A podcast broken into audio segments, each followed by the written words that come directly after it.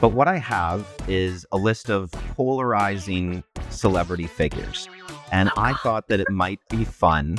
But do you think that these people would be in hell or in heaven in your comic book? I feel like you're just trying to get me canceled. Could you just kind of maybe kick things off and explain the influence that your grandmother and Sonic the Hedgehog have played in your comic book career?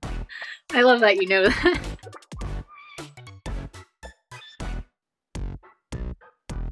Well, hello, comic book friends, and please allow me to introduce myself. My name is Jordan Claes, and I, of course, am the host of Comic Converse. And with me here today is the self styled comic book maven, Nicole D'Andria. And Nicole is a freelance comic writer and creator whom you may recognize from such titles as Tales of Ladybug and Cat Noir, Miraculous Adventures, and Ruined Nation. True to her title, Nicole also works as a comic book editor, and her imprint can be found on countless titles across Action Lab, Scout, and Curious Perspective Comics. As if that weren't enough already, Nicole recently managed to turn a humble Kickstarter campaign into a critically acclaimed ongoing series currently being published through Scout Comics. And that's, of course, Road Trip to Hell, which is why we are here today. So, Nicole, welcome. Thank you for that lovely introduction. That's way better than I could have introduced myself. So I hey, appreciate no, it. Oh, of course. oh, of course. By all means, like I said, we can't wait to dive in and get started in speaking with you today. Now, before we do dive in, because we, of course, have a lot to talk about, I just wanted to kind of break the ice because, as far as I understand, you're uh, coming to us today from Central Jersey. Is that right? Yep. Okay. Okay. So I'm from London, Ontario, Canada. I would probably say that Canada and, and New Jersey, or certainly kind of where I'm from in Canada, are probably two of the most stereotypically portrayed places on earth. so just right off the hop here, because you know my understanding of New Jersey, I've never been.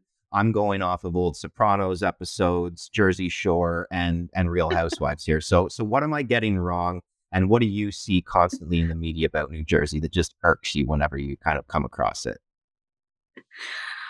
I wish I could say it irks me, but honestly, I just enjoy it at this point. Uh, it's so funny you say that too, because I I watch Let's Players, and there's this one guy who persistently makes New Jersey jokes, just bashing New Jersey, and I just I enjoy it at this point. You have to, you have to. Granted, I still want to move out of New Jersey.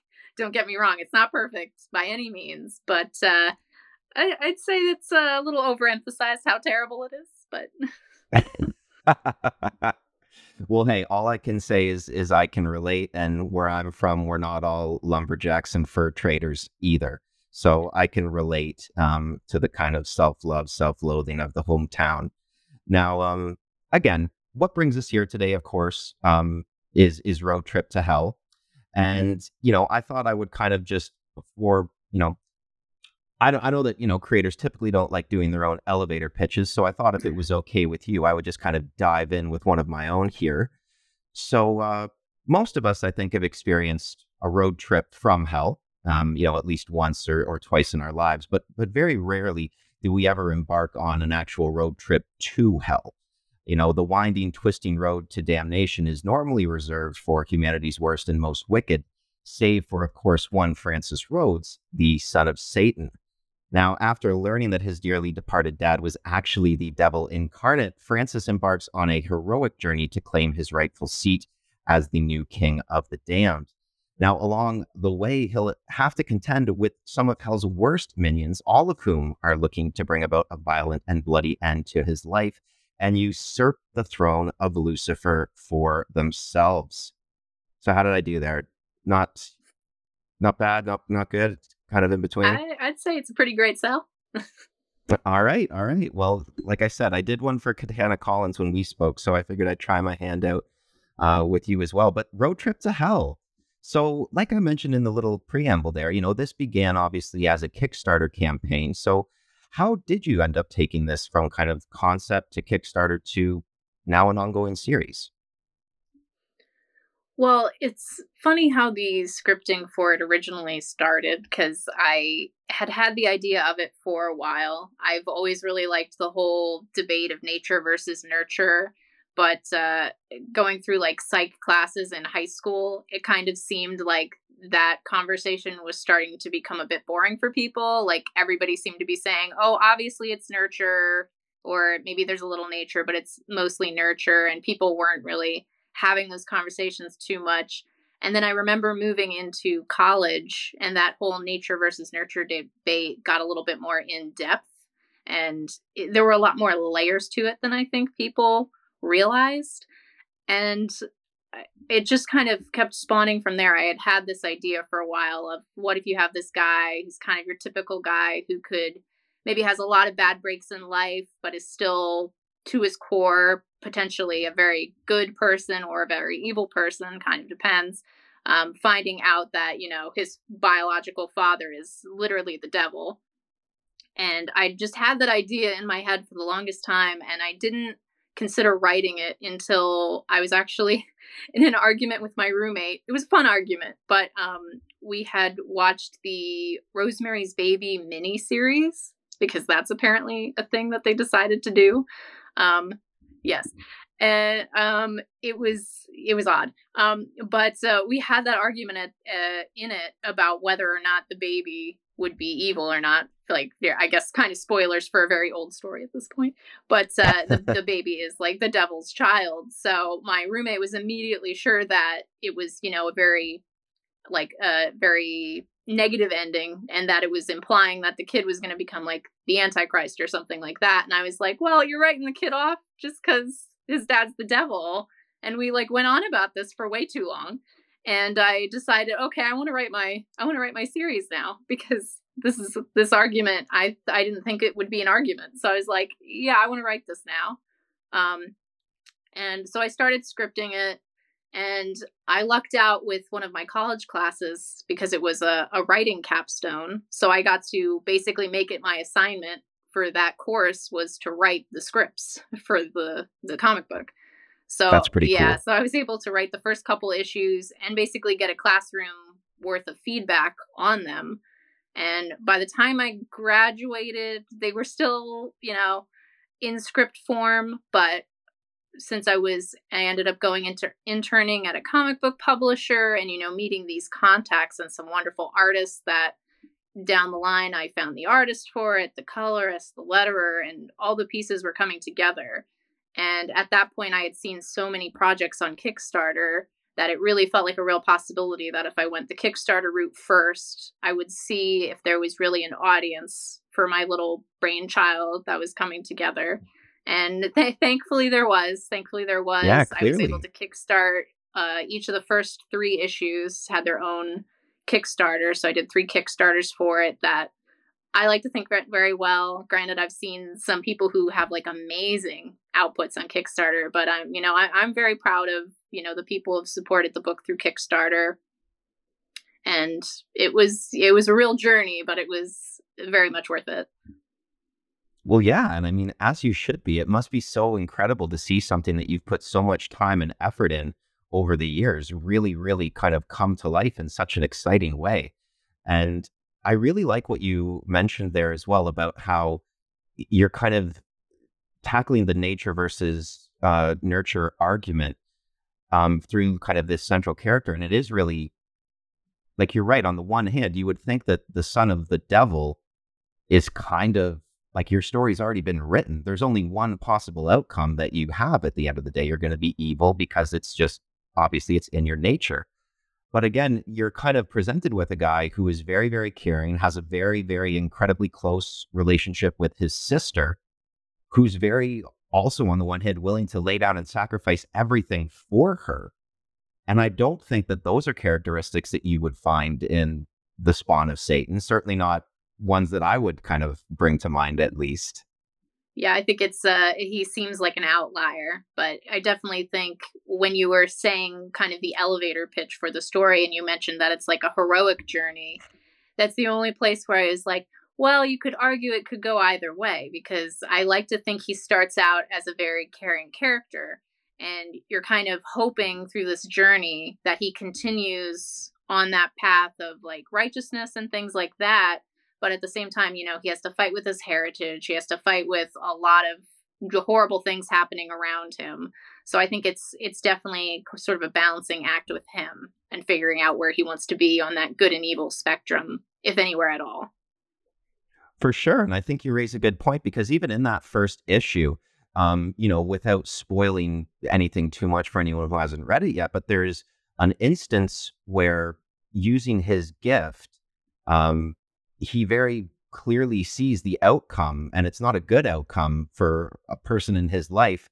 Um, his boss, whom he may not have the fondest feelings for, and instead of intervening in a positive way, he chooses to not act.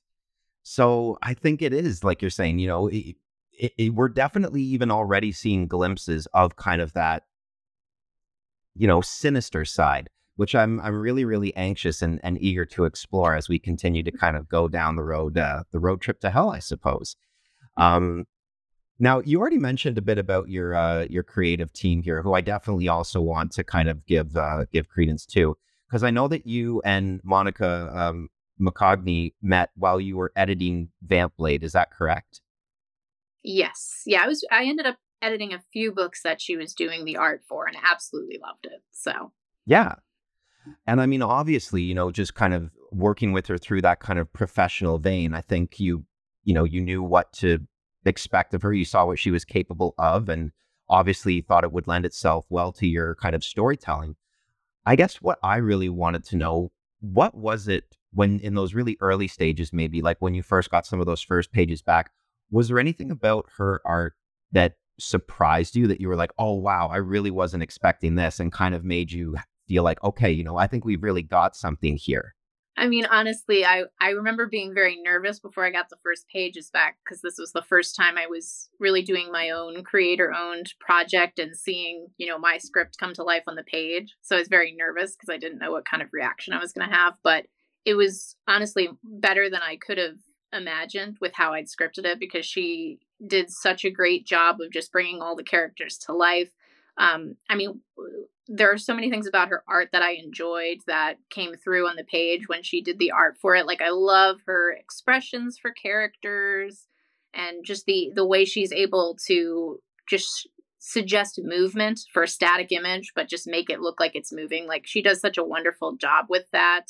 And it was really interesting to see how her art kind of evolved over time too because I think she had more of a grittier style with the first issue and then by the time we got to issue 2 there was like there was it, it took a while to get to issue 2 and when we got there she has more of this almost like anime style to it which i've, I've yep. really grown to love because I, I do really like anime. So i loved the expressiveness of it.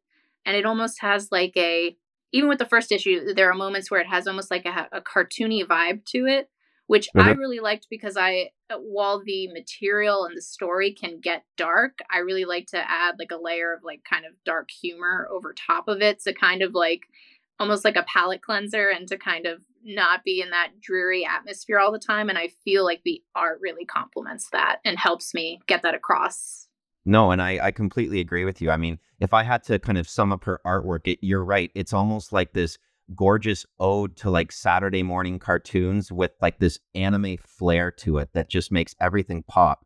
And and I agree with you. Sometimes when you're reading that really heavy stuff, especially kind of the darker content, it can be like, okay, wow, I need to kind of, you know, go lie down or take a shower after this. But it's nice to kind of, as you say, have it presented in a way where it doesn't necessarily feel as kind of heavy on the soul, for lack of a better uh, expression there. um, now, again, and being that this is, of course, dealing with concepts of heaven and hell, I was just wanting to maybe talk about like growing up in your household. Did you come from a religious background? Did an abundance of faith or a lack thereof play into your kind of writing of this story in any sort of way? That's an interesting question. I mean, I would say my grandmother was more faith based than most of my family, like not over the top in any way or like trying to push it onto us too much. She would, you know, want us to go to church every Sunday. And I used to go to like um I used to go to see oh wow I haven't said this word thought of this word in a while I went to I used to go to CCD classes where we would learn about you know uh it, learn about the Bible and, and things like that, and had to memorize our prayers, which I was awful at.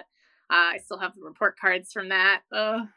Um, but uh, yeah, and you know, eventually, you know, my parents weren't super religious. They were more eh, likely to just go to church on holidays, and I'm I'm very close to them, so I I sort of ended up adapting the same thing where we'd go on holidays, and then eventually we just stopped going. So it was there's something a little bit of religious background there, but nothing nothing to an extreme level. But I've mm-hmm. always found different religions fascinating.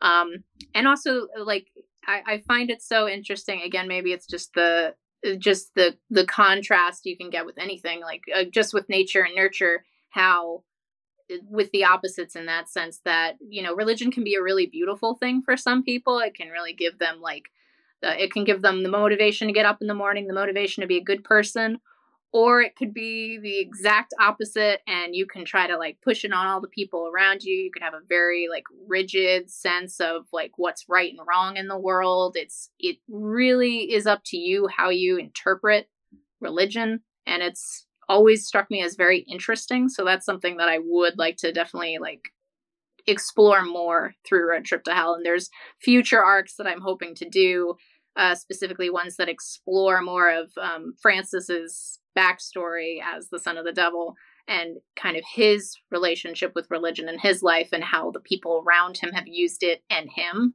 So I'm hoping mm-hmm. to explore that more in the future. All right. So stuff to look forward to then for sure down the road. And no, I just and I just I bring it up because I've always found the concept of hell in particular to be an interesting one to say the very least, which sounds a little weird, but when you think of like a a place of a, eternal damnation, eternal torment of which there is no hope of redemption. It's just, and I think sometimes, especially nowadays, as I've gotten older, I think hell has become less of a place, but almost more of like it can be almost like a state of mind. I think, and and the heaven and hell is uh, of today is almost one that we create for ourselves. And I guess I kind of wanted to ask you, without potentially giving anything away, what is hell for you? I mean, taking it out of so I don't spoil things. I'll take it out of the comic book con uh, the comic book concept of it and what hell is in in the realm of road trip to hell. What hell is there? I'll take it out of that and kind of say for me, I personally have never thought. Well, I shouldn't say I've never thought, but uh, and I know thoughts can change over time and beliefs, but I've always had the feeling that hell most likely doesn't exist. I think it's more something we've created or, or people through religion have created, mostly to scare people and to kind of get them to specifically follow a set uh, a set rules that they want them to follow. Just and kind of created hell as that way to keep people on the like straight and narrow, depending on you know who you're talking to. Um, so I, I agree with you a lot where you say it's kind of become like a state of mind almost. So rather than a physical place, it's more like a state of mind. That might not be so much true in Road Trip to Hell. That uh, might be a wait for that. But kind of going back to Road Trip to Hell, it is in a way it's going to be weighing on Francis's mind what hell is because he's like he's never seen it. He doesn't know what it is still. Even knowing that supposedly it exists might be a huge revelation for people. So for him, it's something that's going to weigh on his mind throughout the whole journey, even though it's still, in a sense, just a concept and not a place. Again, I can't wait to see that explored as we continue to kind of dive deeper and deeper. Now, um, I mentioned this, uh, or touched on this a little bit earlier on, but I, I do just want to talk about the relationship between Francis and, and his sister, because, like I said, um, it's very, very clear that you've invested a lot of emotional energy into these two characters.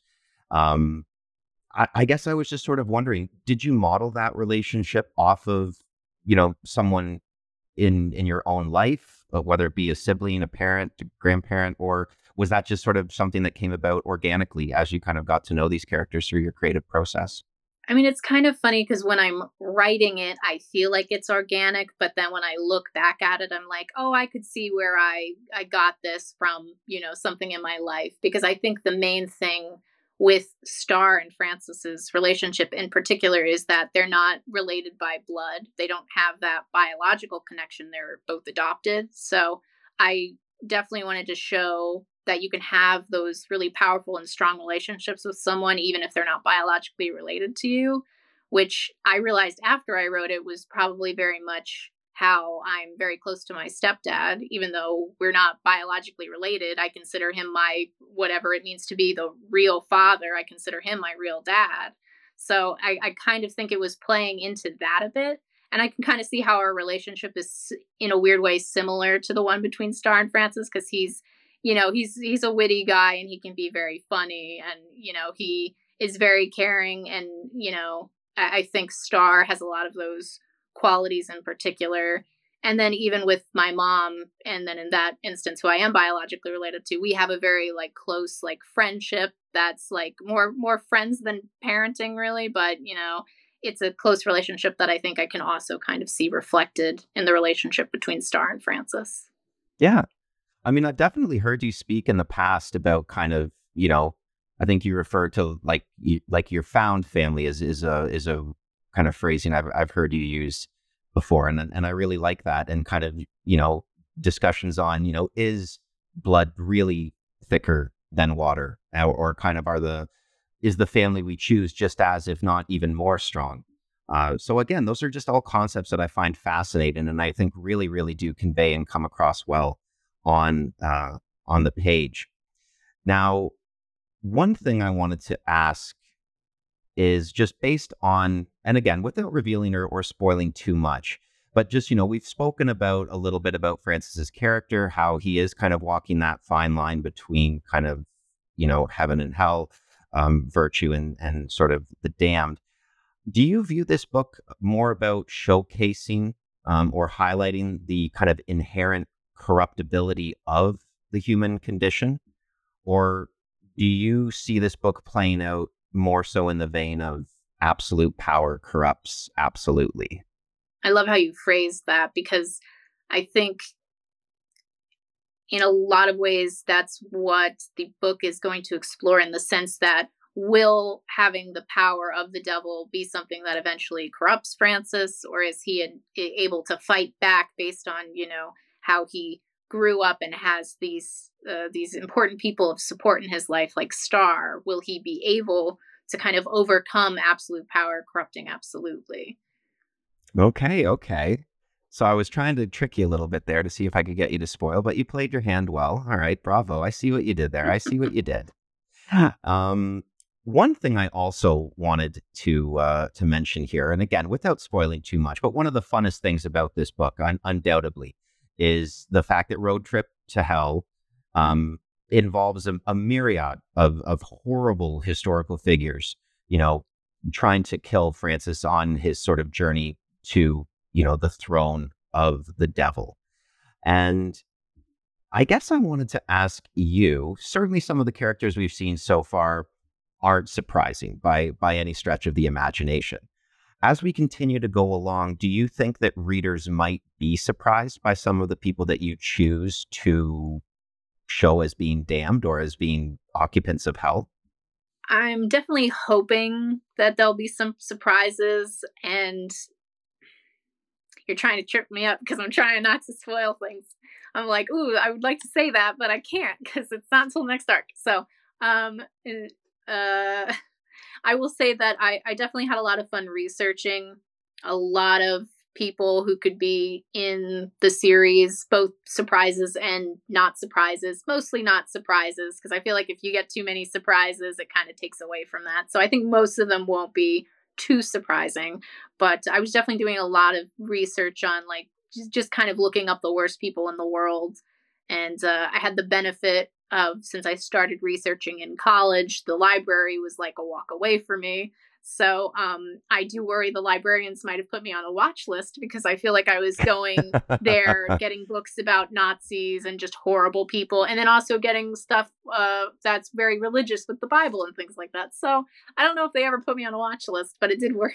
it did worry me It's a like, little hmm, bit to go in and There's make some pretty requests. fundamentalist readings that this person keeps on checking out.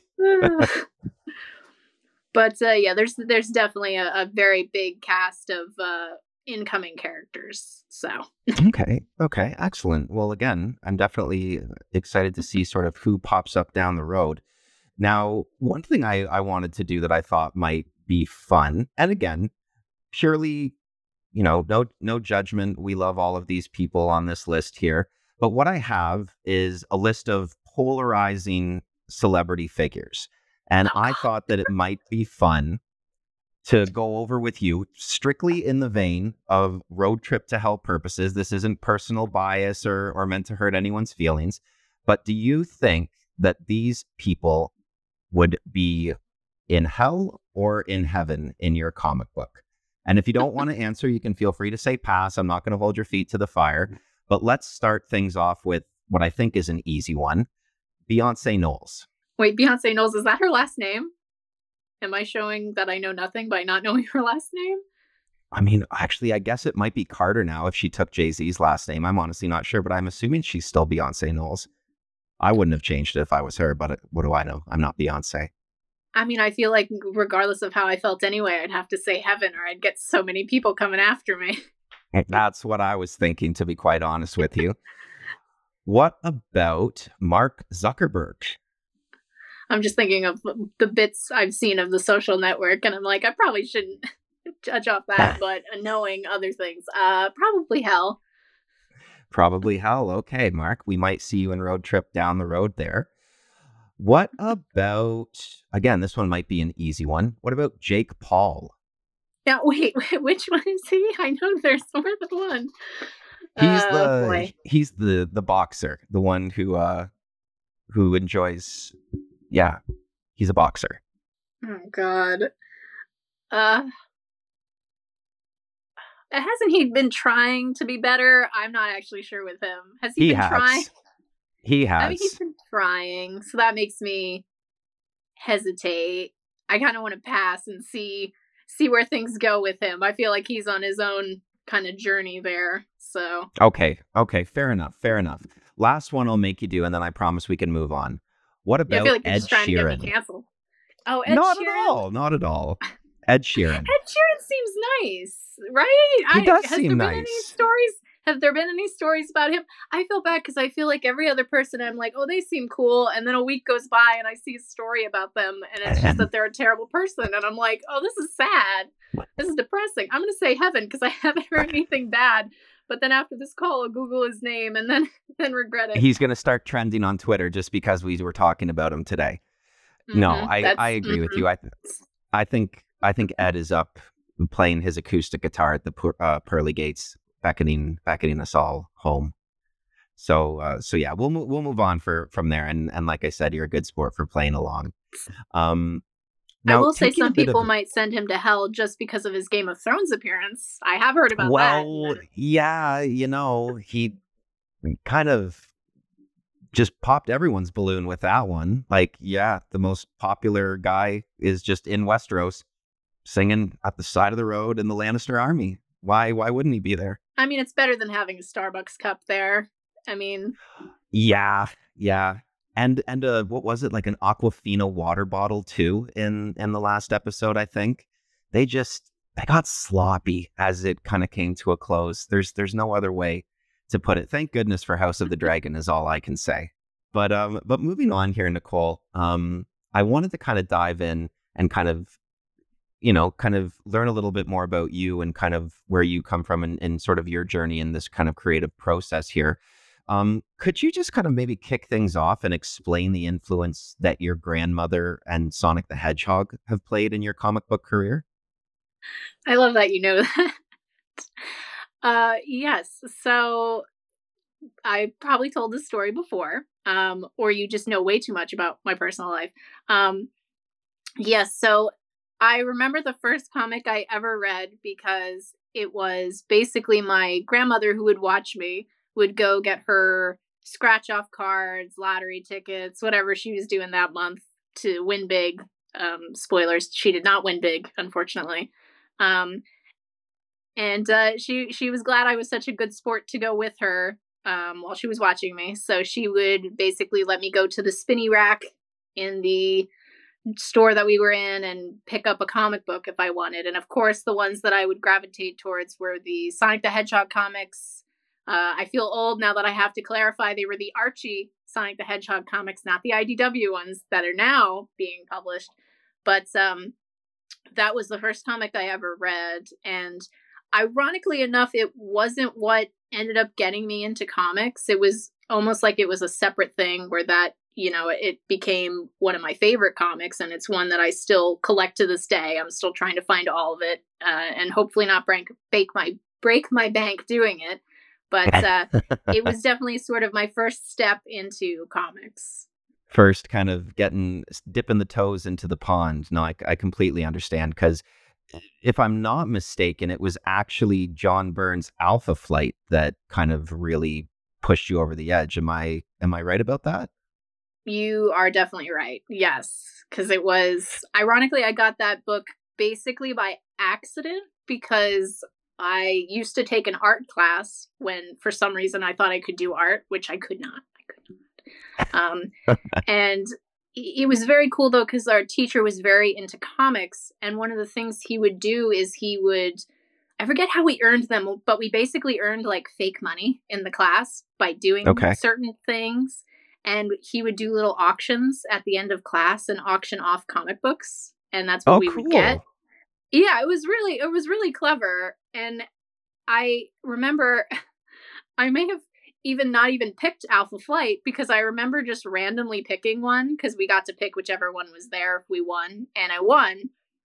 And I took it, and one kid was like, "Oh, it says that it's for mature audiences," and I was only like, I think I was like ten, like I was very, I had no idea, and he was like, "You can't pick that one," so he made me put that one back, and then I randomly grabbed another one, and it ended up being Alpha Flight.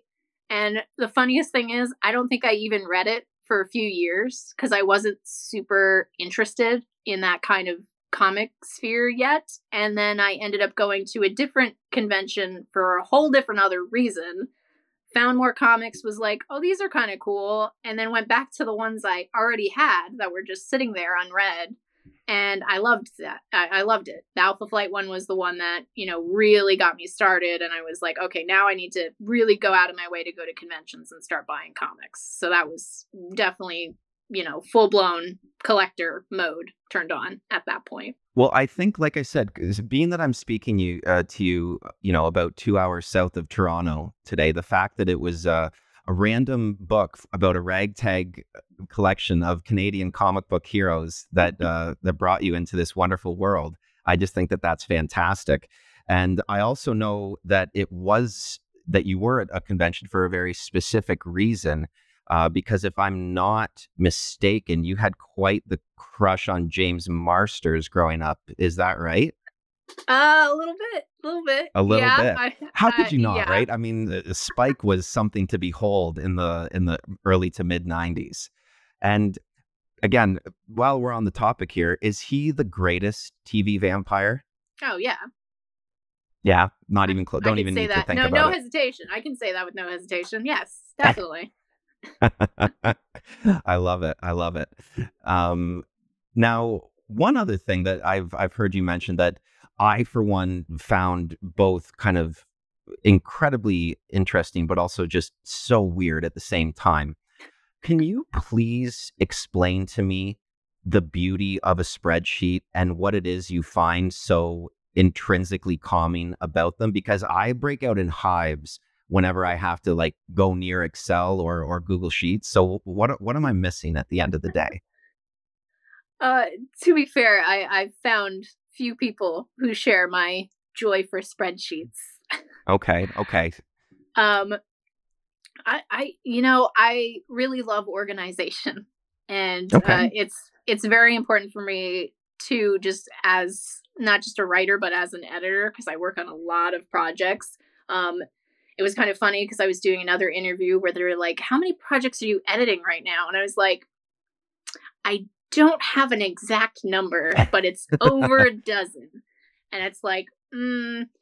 but that's why I kind of need that Excel spreadsheet um, because it's just a good way to basically write out my day. I mean, it's the equivalent of having a planner. It's my much more rundown looking planner that's just kind of your basic basic way that I can fill out my day for each day. And you know, I'm kind of proud of it cuz I I used to not have as much to do. I started out with like sticky notes and they would just be it would be one sticky note with a few things written down and that would be my month's work and it's like okay, and then it expanded into the spreadsheet where it's like okay, one row will be like what I do for for a month. And then it was like now we're down to i have each row is each week and each square is what i'm doing that day. So i have written down all of my calls that i'm doing or anything like projects with deadlines uh, and it's just it's very relaxing to be able to say okay i know exactly what i'm doing today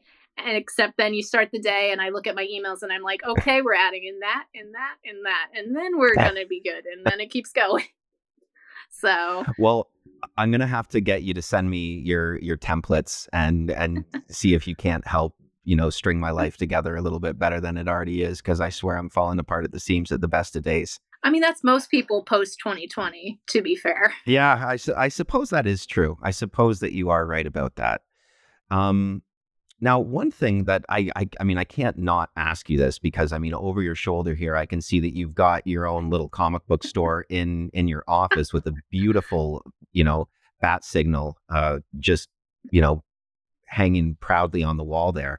Um, I know that you have said that probably at this stage, Batman is the book that you probably have more than anything else, um, or one of the ones that you have is, is certainly up there in the collection. What would you say is is the most underrated or underappreciated Batman book? And conversely, what would you say is the most overrated book? Mm.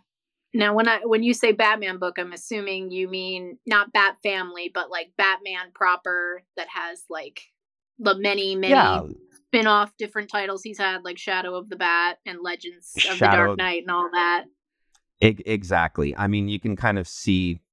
I'm not sure where I am here on my on my shelf here. But yeah, I mean, I'm talking, you know, Dark Knight Returns, Year One, uh, Batman and Son, Master Race.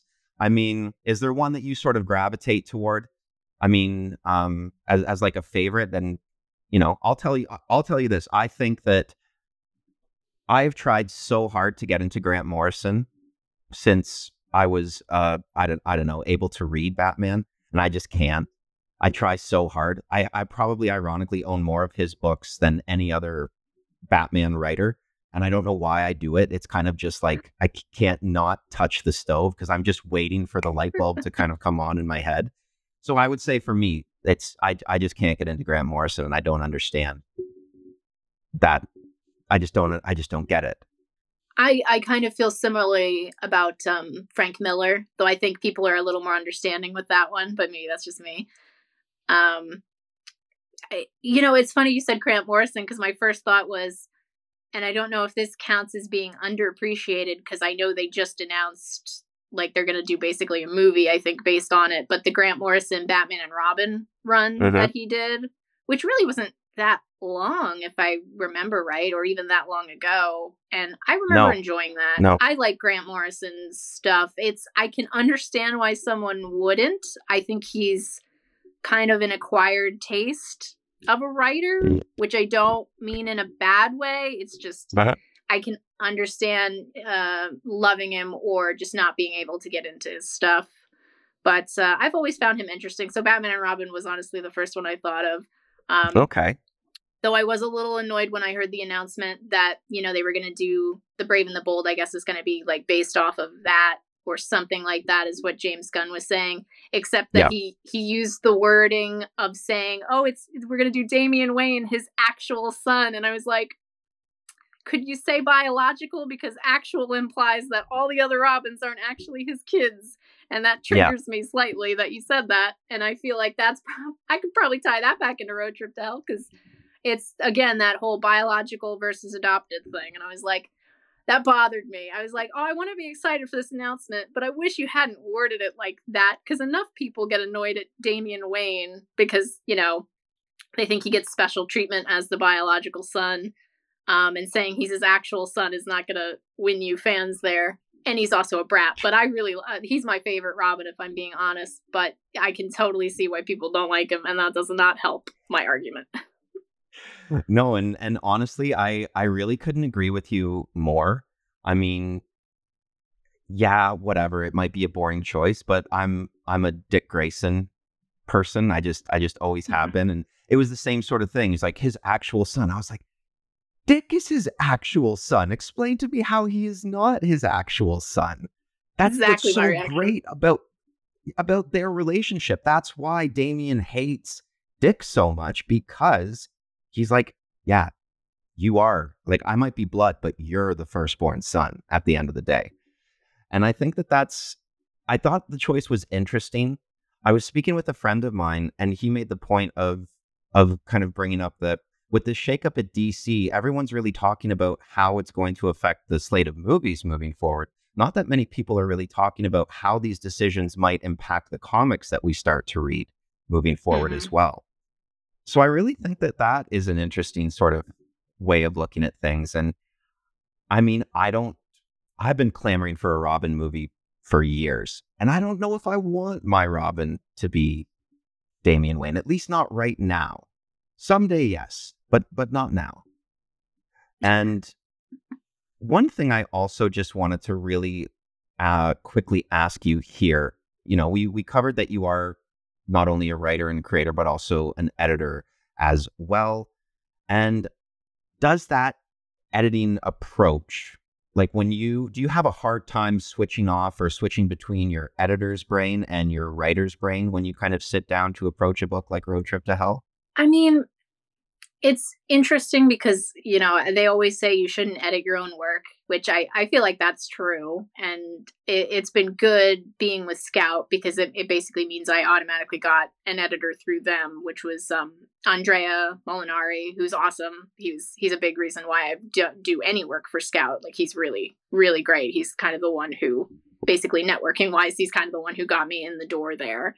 And he does great work like with the issues he edited for me, it, it, showed me that I wasn't picking up on things that sometimes I would pick up on if I were editing someone else's work. Because I think you kind of put on not exactly rose colored glasses when I was reading my script, but there there were things I overlooked that I think I I wouldn't normally if I were totally in editor mode. But when you have these characters that are your babies, sometimes you kind of get very attached to them and very attached sure. to specific ways that you lay out scenes or or even dialogue that you have written. And there were you know he is very gracious and said that he did not have to make a lot of changes on the book. And I, would like to think he didn't have to make a lot of editing changes but he also has like a he has like double degrees. He like knows a lot about philosophy and he had a great way of going about it that i never would have thought about from my own background. So he you know, showed me that there's some ways I could be editing it further. So I think uh-huh. I, you know, went more into writer mode when I'm writing my own scripts. I do that on occasion with some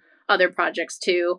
But yeah, they're they're definitely separate, but I do try to bring in some of my editing know-how into when I'm writing. So like I said, I think you have a perspective that not many people get to hear from, being that you are kind of not just involved in one aspect of the creative process, which I find to be very, very interesting to kind of gain that, you know, like I said, insider perspective.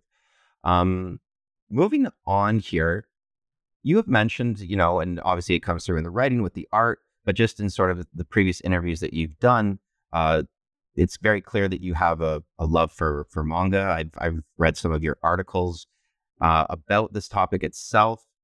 Now, I am very uninitiated. I would say I'm a Studio Ghibli guy, and that's pretty much where my be all and end all is.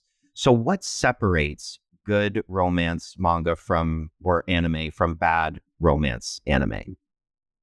Oh God. Um, interesting question. Uh, and I'll I'll talk about it from an anime perspective because I feel like I've honestly not read enough manga. I need to be I, I need to develop my manga tastes more and read more manga, but I've definitely watched a lot of anime.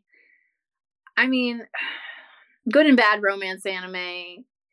There's definitely a line there where there's some guilty pleasure ones that I kind of enjoy, but uh I feel like with romance, you definitely fall into a lot of tropiness. And you know, I think if you celebrate tropes in any genre that it, it can still be fun to explore them and not really be bound by a box and kind of explore tropes in a fun way but if you like play up the cheesiness of it and like overindulge in fan service and stuff like that i feel like going overboard like that or just making things too rigid where you can't break out of those stereotypes that you usually see i feel like that's where you start to get into bad romance anime territory versus good.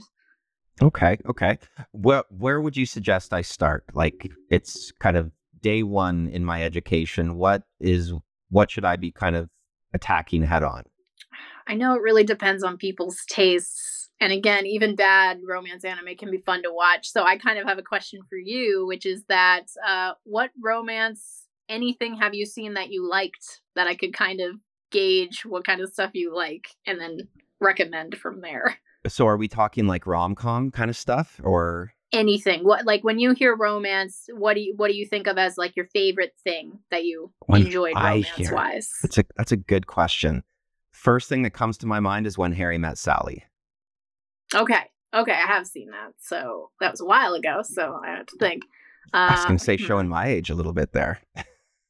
I mean, again, that's that's rom commy, right? So you're more interested in like how it can be kind of funny romance, not just straightforward romance. You kind of like it to have a second subgenre, maybe, or. I'm definitely more of the Shakespearean comedy kind of romance guy. I think okay. the the the dramatic irony. I'm a I'm a big fan of. Mm. I almost wish I could cheat and tell you to watch the Romeo x Juliet anime that exists. Hey, which is why not? I mean, there's flying horses in it, so it's fun. I think there's flying horses in that. It was very odd. Um, Sold. Yes. Okay, that's one. Um, I'm trying to think if there's any other. Now, I'm I'm half tempted to go to my anime list and see what I've watched. That's really sad. Um, thinking of way too many things. Um, I mean, I wonder if you there's also the appeal for some people when they watch romance anime if they like a harem anime where you get like it's almost like you get multiple choice options. I don't okay. know if that's anything that would appeal to you because that's like a whole a whole other can of worms of like anime you could watch because I have okay a, that's more I think usually that's more guilty pleasure territory but there there's some ones that have good stories what about my of. love story? Where does that rank for you? Oh my god, are you kidding? That's that's number one for sure. That's that's yeah. very sweet. Like that's like if you want like comfort food, that's a comfort food anime for sure. That'll be my I should have just said that. That'll be my number one recommended for okay. just anything. So yes. okay, perfect. All right. Well, you know what? I am going to take your word for it and I am going to see if I can't get that queued up sometime this weekend. Now, Nicole, we've been talking for a while here. I have one question left, and it might be the most important question that you answer for the rest of your life, in all honesty, judging on the research that I've done thus far. So no pressure. Can you please? What you're saying. So no, no pressure. Of course not. Can you please tell me in as much detail as you possibly can what is the difference between Taylor ham and pork roll? Oh my god! I almost want to lie and say I'm a vegetarian just to just to be funny and end the conversation, but I'm not. So I'm It's two different things that you can okay. eat. Yes, that. Two different things that you can eat. That's a great start. Oh, we're still going? I was like, that's it. oh my god. I've heard that this is a, is this a contentious subject in New Jersey, or am I just kind of playing myself with more stereotypes that are greatly exaggerated? If it is, I stay out of the conflict because I've not really heard that one. Okay, well, I was going to say then clearly what my knowledge of New Jersey needs brushing up on, but on a more kind of important note here. Um, issue number one, issue number two are out. When will issue three? So the conclusion of this arc, correct, is going to be out when? That is a good question. So, with all of these and their release dates, they've been a bit unclear just because I know we're fingers crossed getting out of the whole paper shortage situation. And then Scout, unfortunately, also had Hurricane Ian, which definitely threw things off. At this point, I don't really know for sure when it'll be out it's basically I just have to check Previews World the week before because then it says what the new releases are going to be for the next week. The issue okay. itself's already done and it could be out soon. I mean, so, uh, when I get my comp copies, that's usually a notification that's going to be like two weeks on, but I haven't got my comps for those yet. So I don't have a reliable date to give, unfortunately but I'm hoping it'll be sooner rather than later because the book itself is done, it's out there, and it's still in Previews World. People can order it in the meantime. If people pre order it, then they'll be able to get it regardless of when it comes out. They will get it eventually. So, okay, perfect. So, again, everyone, make sure that you rush and do that. I know that I'm certainly going to be doing exactly that once we get off here, Thank Nicole. now, also, for anyone who wants to find you, all of your social is pretty much from Instagram to Twitter is comic underscore Maven, and Instagram and Twitter are the ones that you're frequenting the most. If that is correct, is that correct? Yeah, pretty correct. I'd say Twitter is definitely my go-to, and even if you just go to my website, which is uh, it's comicmaven.com, that's kind of a hub where I keep all the socials and just regular updates and things like that. All right. Well, Nicole D'Andria, it was a pleasure speaking with you today. I'm so glad that we got to learn more about Road Trip to Hell. And I am, along with everyone else, just can't wait to see what's in store and what's around the corner. Well, I'm really happy to hear that. So thank you for having me on. I appreciate it a lot. Yeah, we'll talk soon. Take care. You too.